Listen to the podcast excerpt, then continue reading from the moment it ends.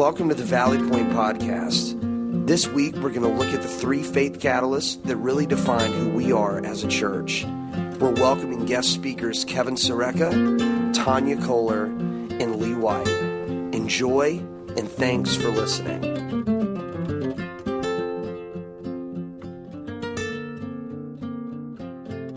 Welcome to Labor Day weekend at Valley Point Church. I'm glad you're here.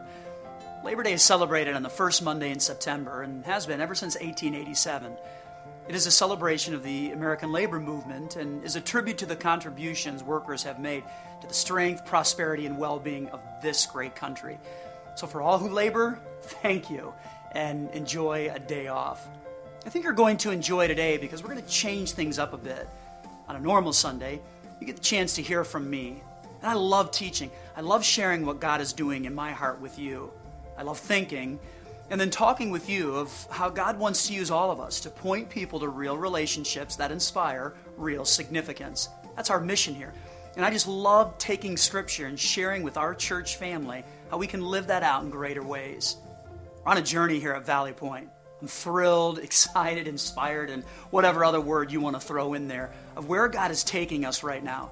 And so happy, happy to be on this journey with you start of a new season is always interesting because schedules get full, activities increase, the weather begins to change. It also brings in new things for us as a church. So, next week, we kick off this new season with a four week series called Get Off Your Donkey. I can't wait to begin sharing with you from one of the most recognized stories in Scripture the story of the Good Samaritan and how God has this desire, this big desire to use our lives to make a difference. That's what God wants to do. But we have a choice to make. Will we allow God to use us? Will we?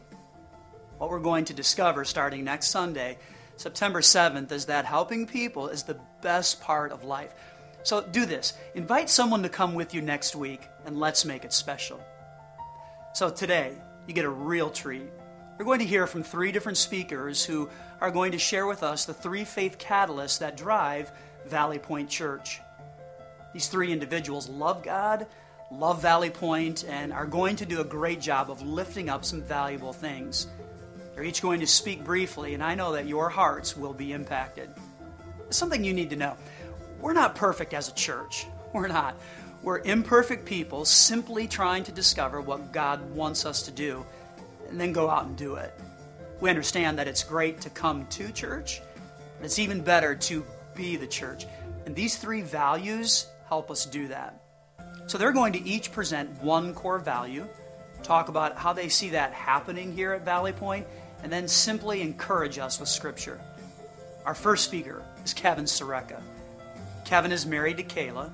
They have three school age children and have been a part of Valley Point for many years.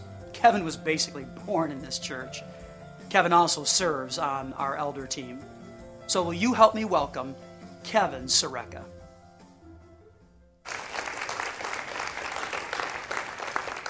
Hello, Valley Point. I have the privilege of talking to you today about our faith catalyst, Apply Truth. And here is a statement that describes that. We are passionate about applying biblical truth so that it makes a difference in how we live.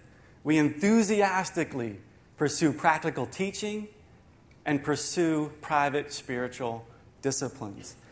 Now, there are many ways in which applying biblical truth in our life can really make a difference, but I would like to just encourage you today by just um, offering one, one thought. And in the spirit of uh, school coming in a couple of days, I have an equation to uh, encapsulate this thought, and that is this. I would submit to you that there is a direct correlation to the number of biblical truths that we apply to our life and the freedom we actually get to ultimately experience. And this freedom is life changing. You know, the Bible is a very interesting book. In some ways, calling it a book doesn't exactly do it justice. You see, the Bible has been written over a period of 1,500 years by 40 different authors. The amazing thing about this book is that uh, those 40 authors, they all wrote or pointed to one main story. And it's a true story about how Christ came to die on the cross for us so that we get to experience a new life. Paul, one of the writers, he had this to say about the story that he knew very well. In Galatians, he says this It is for freedom that Christ set us free.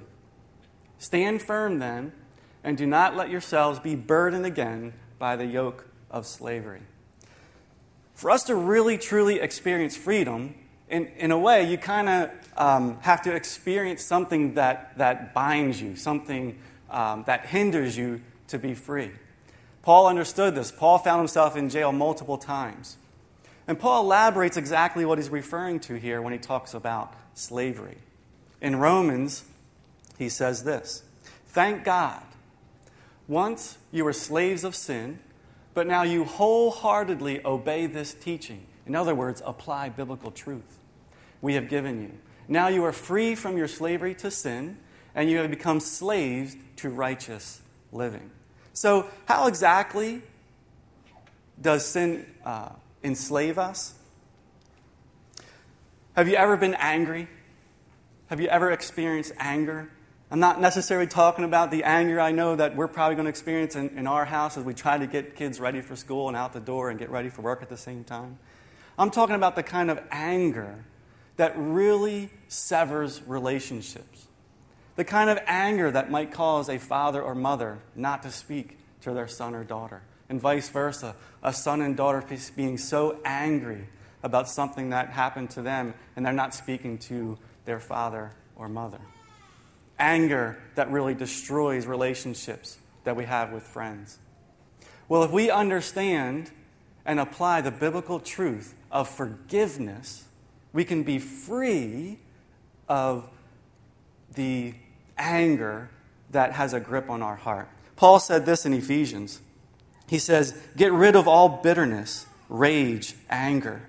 Instead, be kind to each other, tender hearted, forgiving one another.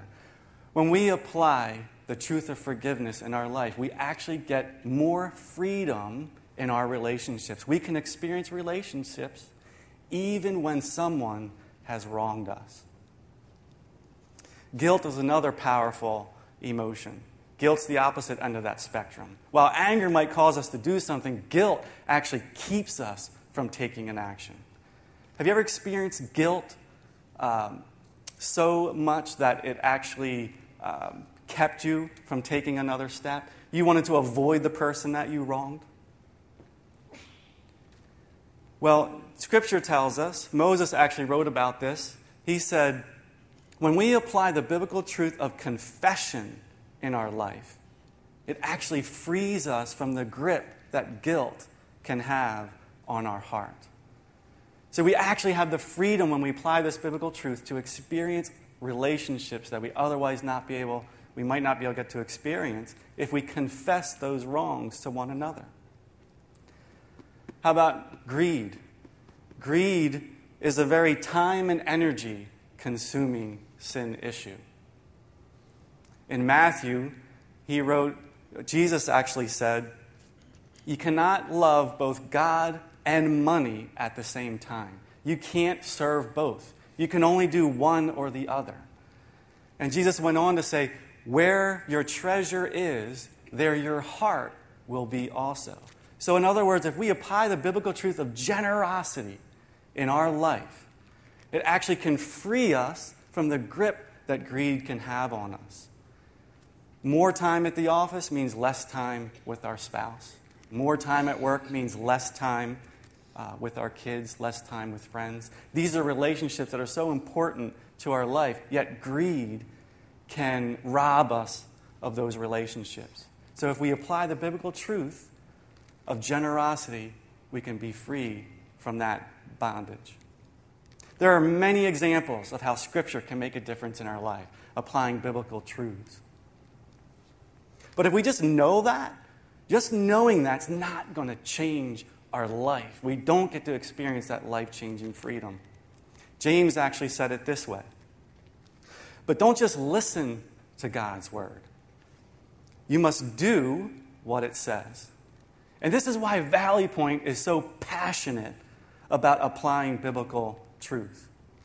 You know, that word passion is an interesting word. Sometimes it's helpful to remind ourselves of the definition. Passion means to have, be compelled by, or ruled by an intense emotion or strong feeling. You know, it's, it's interesting, my, my 10 year old daughter, we get to pray together every night. And my 10 year old daughter, Leah, she is passionate about life. She has an unbridled enthusiasm for life that I kind of wish I had a little bit of. And every night she makes us pray. She prays or she makes me pray, Lord, will you please let mom and dad say rah, rah, rah about going to work tomorrow? It drives me nuts. And every day I come home and I disappoint my 10 year old daughter because she says, Dad, did you wake up and say yippee yay? And if I don't even say it right, she gets on my case. But and I say, Leah, no, I did not wake up this morning saying yippee yay, I get to go to work today. And um, by the way, whatever you do, do me a favor. Do not tell my dad that I just said that. I work for uh, my father, so please don't, please don't uh, mention that uh, to him. But in closing, what I would like to do is just share with you how I see Valley Point having that passion about applying biblical truth. And the rest of that statement um, says this it says, We enthusiastically pursue practical teaching and pursue private spiritual disciplines. Now, if you've been here for more than one week, you know that you can't get out of here without at least three takeaways. There's at least three takeaways that we have to um, listen to. But if we only listen to those takeaways, it's not going to change our life. We have to take those takeaways, and Monday through Saturday, we have to apply those truths to our life for them to actually make a difference, like James said. Don't just hear the word, but do it. The other way is life groups. Life groups is an awesome opportunity for you and I to actually get to apply biblical truth to our life and actually share how it's making a difference to other uh, friends and, and uh, attendees.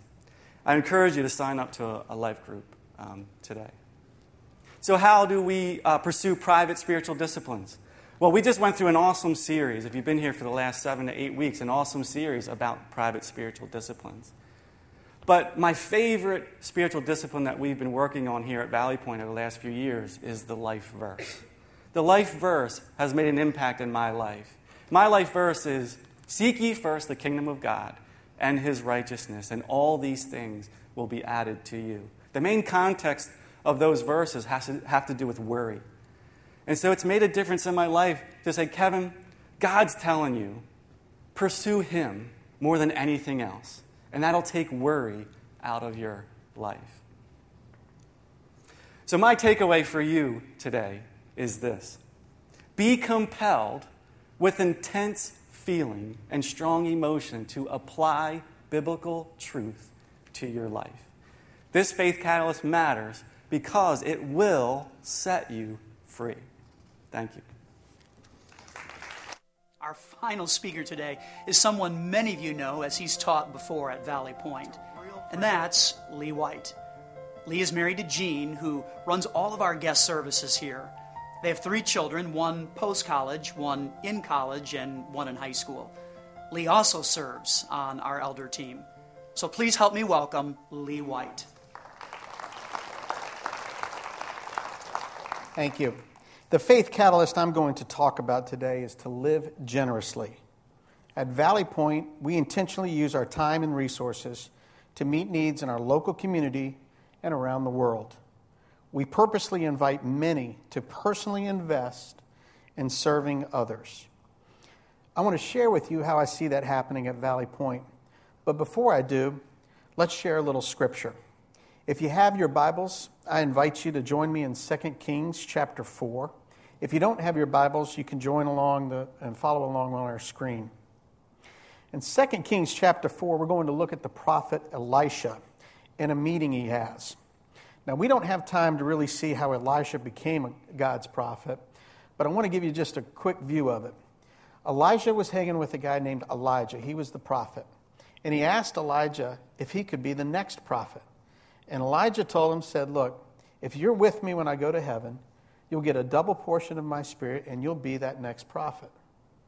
Well, sure enough, in a couple of minutes, here comes this chariot of fire with horses on fire that sweeps up and takes Elijah up to heaven. See, now you think that Hunger Games was, a, was an original scene, huh? So that's how Elisha became the prophet. In 2 Kings chapter 4, the prophet Elisha has two separate meetings with women. One is very poor and one is very wealthy. Let's read it. 2 Kings chapter 4 verse 1. One day the widow of a member of the group of prophets came to Elisha and cried out, "My husband who served you is dead, and you know how he feared the Lord. But now a creditor has come threatening to take my two sons as slaves." What can I do to help you? Elisha asked. Tell me, what do you have in the house? Nothing at all, except a flask of oil, she replied. And Elisha said, Borrow as many empty jars as you can from your friends and neighbors. Then go into your house and your sons with your sons and shut the door behind you. Pour olive oil from your flask into the jars, setting each one aside when, when it is filled. So she did as she was told her sons kept bringing jars to her, and she kept filling one after another. Soon every container was full to the brim. Bring me another jar, she said to one of her sons. There aren't any more, he told her. And then the olive oil stopped flowing. Now, maybe you're thinking, Lee, this is supposed to be about generosity. You must have picked the wrong verse. Maybe there's something else that's going on here. You see, a lot of us are like this widow. Elisha called her out on a question, said, What do you have in your house? Let's look at verses 1 and 2 again. My husband who served you is dead, and you know how he feared the Lord. But now a creditor has come, threatening to take my two sons as slaves. She's literally moments away from having to sell her sons into slavery to settle her debt. But she missed something that she had in her house. Elisha asked her, What can I do to help you? Tell me, what do you have in the house? And she says, Nothing at all except this flask of oil. You see, she missed it. She didn't know what she had in the house. And for God to put more oil in this, she had to pour it out. You see, there's a big concept in this verse. God usually starts our generosity with something we already have. The widow was focused on what she didn't have. God called her out and said, What do you have? And for God to keep filling her up, she had to keep pouring this oil out. See, that's exactly what happens at Valley Point Church. I know from my own personal experience. I went on a missions trip last year to Guatemala.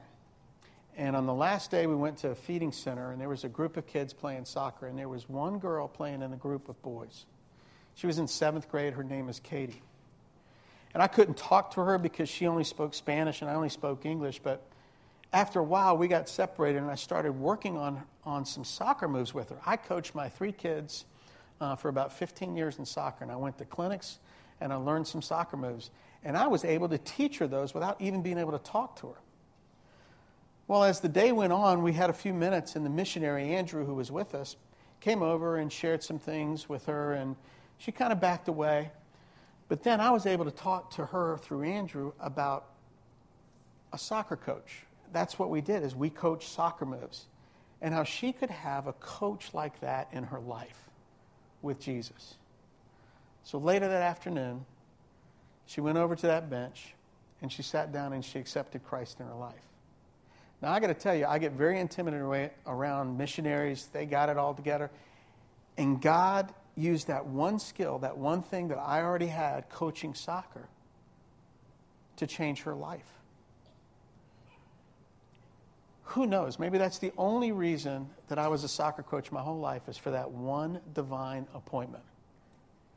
And what's neat about this story is a few weeks later, Katie's mom saw the life change in her and she accepted Christ. And a few months later, her sister accepted Christ. And even today, if you go down to that village and that feeding center in Guatemala, Katie, her mom, and her sister are helping out with Bible study.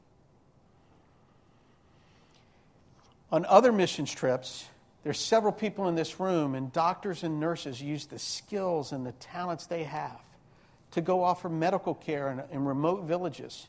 People that would never get their eyes checked, people that would never get medical treatment, finally get it because of the, the living, generous lives of the people in this church. I'm so thankful that Valley Point gives people the opportunity to go on these trips and meet needs and love people and live generously. There's another woman, Betty Millar, she's in the center of this picture.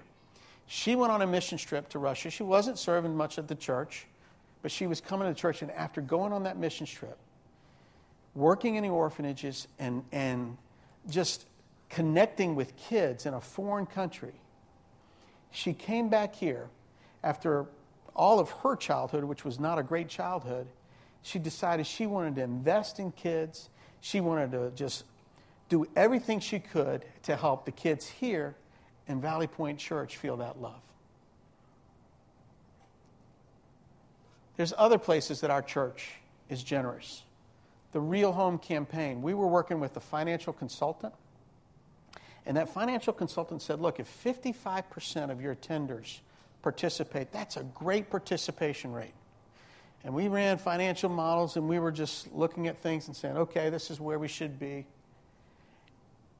And 85% of our attenders stepped up and contributed.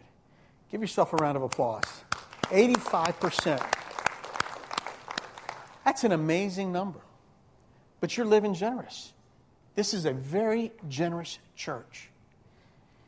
You know, I drove by our property a couple weeks ago and I just looked at those stakes and I started dreaming out and thinking, saying, man, look at what a future opportunity that is. How many people are going to get to live generously because of our new real home? And it's amazing. It doesn't take much time. There's a couple that just started coming to the church for a couple of months, and he has a background in construction management, and he volunteered, and he's helping with our Real Home campaign. God starts our generosity with something we already have, and he applied it. So, what's the bottom line on living generously? Let me put it to you this way if Elisha was right here and sitting in front of you and asking you that question, maybe you're like the widow and there's something that's just missing, and you say, Oh, God, if you just give me this, I'll be generous. But if Elisha asked you that question, what's in your house? Maybe it's not a flask of oil. But maybe it's something you can do. Maybe it's coaching. Maybe it's a talent. Maybe it's something else that you just haven't recognized that you can use to live generously.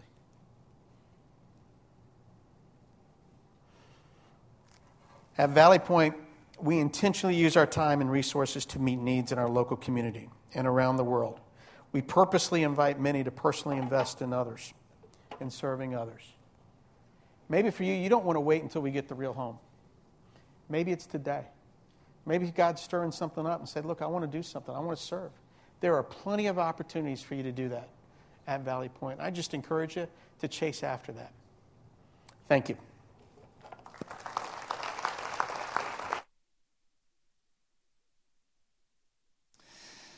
So in Hebrews chapter 11, it's a great and really intense chapter in Scripture where you see over and over and over again this phrase, by faith. By faith. By faith. And then it lists a person or a group that accomplished something that they never could have done on their own without faith in God. And so today is kind of about just setting a little bit of pace here before we jump into a new season with September coming and saying, hey, as a church, let's live by faith. And that means a lot of different things. We've tried to narrow the focus a little bit to say, let's live by these faith catalysts. Let's think about applying truth and being really passionate about that as we come together and as we think about what God is saying to us through His Word. Let's take that and do what James, the writer, said. Let's not just hear it, but let's, let's live that out. Let's act that out. Not just hear, but do. And, and let's embrace people. My guess is that many of you are in this room today because you came at some point and you felt loved and cared for in this place. And now it's our opportunity and our turn to turn around and do that for other people and embrace them. We accept people here and we love without expecting anything in return. And whether that's a bag or a handshake or a smile or something even beyond that, God can use all of us to embrace people. Or maybe it's to live generously, to use the one life that you've been given and the talents and the skills that you have and even the resources that you have to make a lasting impact in the life of another person. These are our faith catalysts here at Valley Point Church. And I want you to know we are not a perfect church. We are not. But yet, these are the three things that we're really trying to focus on, and the three catalysts that are driving what we teach, how we function, what we think about, and even what we implement. We want to apply truth, we want to embrace people and we want to live generously. And so I just want to invite you to pray with me right now and let's ask God to help us live by faith. Will you pray with me? Father, I'm really thankful for Kevin and Tanya and Lee and just the focus that they've been able to give to us this morning in thinking about these specific faith catalysts.